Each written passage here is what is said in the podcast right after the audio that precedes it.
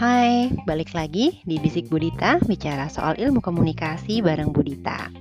Saya akan lanjutkan tentang teori tradisi dalam teori komunikasi. Jika di episode sebelumnya sudah membahas tentang empat tradisi pertama, yaitu tradisi sosial psikologis, tradisi sibernetik, tradisi retorikal, dan tradisi semiotik, saya akan lanjut ke tradisi kelima, Tradisi kelima itu ada tradisi sosiokultural atau sosial budaya. Jadi apa sih premis atau asumsi dasarnya? Jadi bahwa dalam dia menganggap bahwa ketika manusia berbicara, mereka itu memproduksi dan mereproduksi sebuah budaya. Apa sih maksudnya? Maksudnya ketika kita berbicara, ketika kita berinteraksi, kita tuh sedang membangun sebuah budaya baru ya. Jadi mereka ini tradisi sosiokultural ini memandang komunikasi sebagai pembentukan dan peneguhan sebuah realitas sosial. Artinya re realitas sosial yang kita hadapi dalam keseharian itu adalah hasil dari komunikasi kita sehari-hari. Mungkin sekilas saya akan membantu menjelaskan bagaimana sih maksudnya. Ya, artinya kita ketika kita hidup di budaya yang berbeda, kita tuh memandang hal-hal dengan cara yang berbeda pula. Gitu misalnya kalau di Amerika orang-orang itu lebih suka berbicaranya belak-belakan, itu adalah realitas sosial yang dianggap baik di sana. Bahwa mengedepankan sukses harus itu didasarkan oleh materi. Kita tuh boleh maju sendiri meskipun dengan cara uh, menekan orang lain. Itu adalah realitas sosial yang terbentuk di sana. Itu kan terlihat dari cara kalau kita nonton film-filmnya, cara mereka berkomunikasi, bagaimana mereka sangat menjunjung keterbukaan, kebebasan.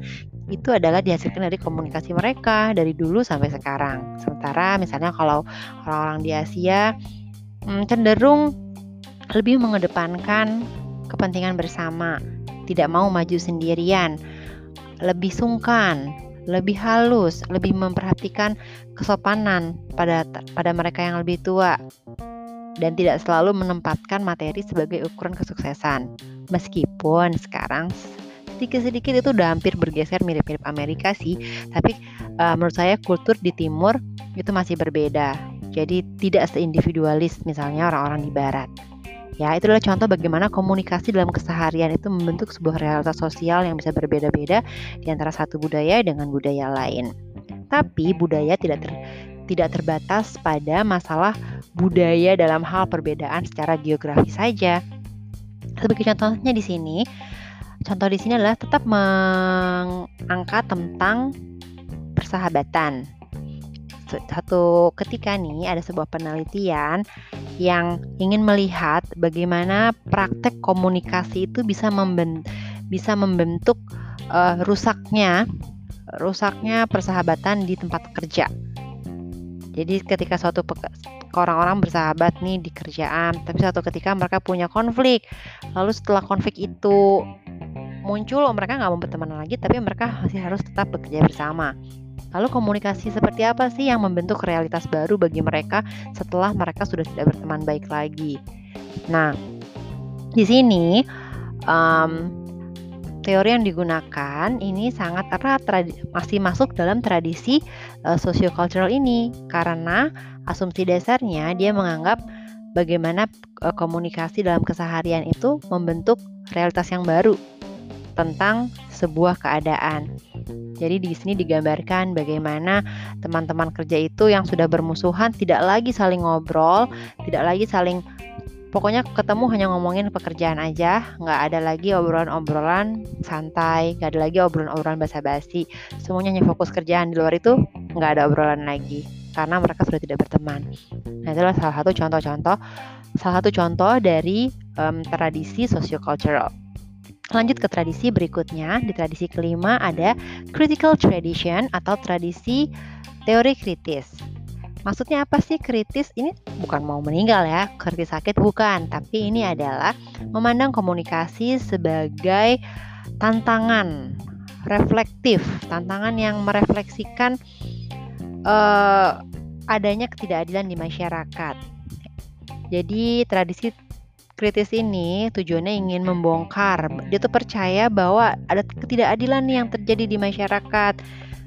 Hmm, ada beberapa, ada tiga hal, ada tiga hal yang menjadi dasar dalam tradisi kritis. Yang pertama, adanya kontrol terhadap bahasa untuk hmm, menegaskan adanya ketidakseimbangan dalam kekuatan. Lalu yang kedua, adanya uh, terlalu bersandar pada metode saintifik sehingga tidak lagi menjadi kritis terhadap suatu hal yang telah ditetapkan bersama. Hal yang ketiga, peran media massa dalam dalam melanggengkan sebuah hegemoni atau melanggengkan sebuah kekuasaan. Nah, misalnya nih contohnya um, kalau dilihat dari teori feminis, contoh penggunaan kata-kata aja. Kita tahu dalam bahasa Inggris ada yang namanya sejarah, bahasa Inggrisnya history. Itu di, bisa dipenggal his story. Jadi hanya berfokus sama laki-laki, tidak ada her story. Itu adalah penggunaan bahasa untuk menegaskan uh, ketidakimbangan dalam uh, kekuatan. Nah, contohnya itu ya, itu di bahasa Inggris masih banyak lagi hal-hal yang bisa dilaku, uh, kita teliti sebetulnya. Lalu kalau misalnya peng, pe, uh, penggunaan peran media massa. Kayak dulu waktu masih masa orde baru hmm, itu untuk siaran televisi saat itu untuk melanggengkan kekuasaan pemerintah yang berkuasa di orde baru. Jadi um, semuanya disaring dipilih hanya berita-berita yang baik-baik aja tentang pemerintah. Terus ada batasan-batasan tidak boleh ada banyak film atau musik-musik atau berita yang sifatnya oposisi atau melawan pemerintah itu di masa Orde Baru. Jadi peran media itu memang sering kali melanggengkan kekuasaan yang ada.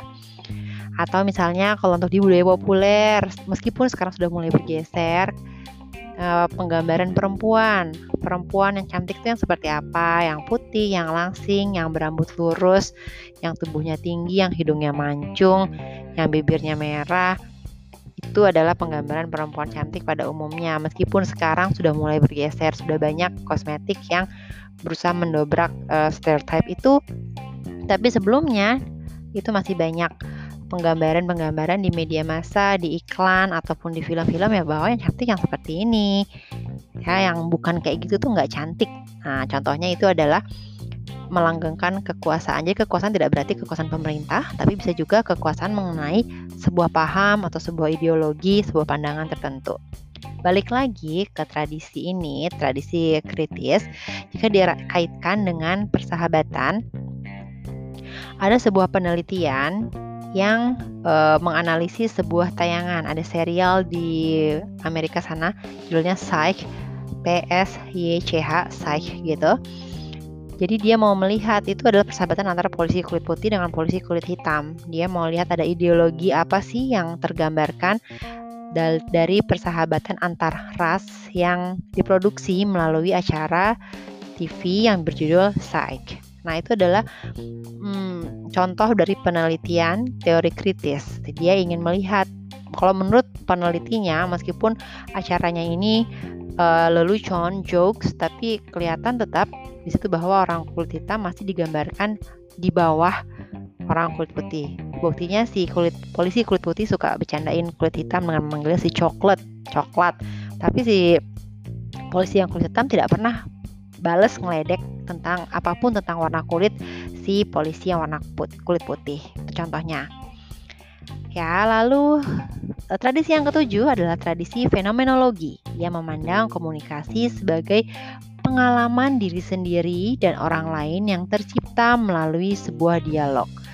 Jadi, lebih lanjut lagi, fenomenologi adalah analisis yang sangat yang memiliki tujuan mengenai pengalaman keseharian dari sudut pandang seseorang yang benar-benar menjalaninya. Dia sangat mengeksplor kemungkinan untuk memahami pengalaman tentang diri sendiri dan orang lain. Nah, contoh penelitiannya, hmm, ini masih tentang persahabatan ya. Jadi ada seorang peneliti bernama Rollins yang dia mengumpulkan pasangan-pasangan sahabat untuk bercerita aja gimana? Tapi orang-orang yang sudah bersahabat selama lebih dari 10 tahun. Jadi uh, pengen lihat bagaimana mereka itu memandang persahabatan. Nah dia nggak kasih pertanyaan apa-apa, dia nggak kasih uh, survei apa-apa, dia hanya membiarkan sepasang sahabat ini, contohnya dua orang perempuan bernama Chris dan Karen, untuk ngobrol, dikasih waktu untuk ngobrol, ceritain dong persahabatan mereka, terus mereka ngobrol-ngobrol-ngobrol-ngobrol gitu.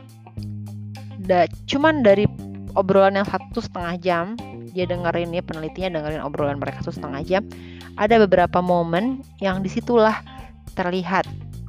Ada dinamika apa yang terjadi dalam persahabatan mereka. Dan bagaimana mereka berdua ini bisa menciptakan rasa saling pengertian dalam sebuah persahabatan. Jadi tanpa dengan tanpa diwawancara, tanpa dikasih pilihan-pilihan dalam survei, ini hanya membiarkan mereka ngobrol dan dilihat aja oh ngobrolin apa sih dia cuma mengamati aja. Dan dari situ terjawab uh, pertanyaan penelitiannya Profesor Rollins ini. Jadi dia ingin lihat sisi yang paling otentiknya dari uh, relationship di antara dua individu. Dari ketujuh tradisi tadi, tradisi teori komunikasi, ada yang arahnya lebih ke arah objektif, ada yang arahnya lebih ke wilayah interpretif. Ada juga yang di tengah-tengah. Contohnya yang masuk ke arah objektif itu yang sangat objektif itu ada sociological dan cybernetic. Lalu yang di tengah-tengah kadang dia bisa diambil ke objektif, kadang dia bisa diambil ke interpretif, yaitu adalah tradisi semiotika dan tradisi retorikal. Lalu yang masuknya ranah teritorinya wilayah teori interpretif itu adalah fenomenologi, kritis, dan sociocultural. Nah, segini dulu dari saya. Nanti kita bahas lagi dan tetap sih harus dibaca juga nih uh, bukunya M. Griffin karena untuk mengetahui lebih detail kita harus baca lebih mendalam. Sekian dulu ya dari saya. Selamat belajar. Salam bisik Budita.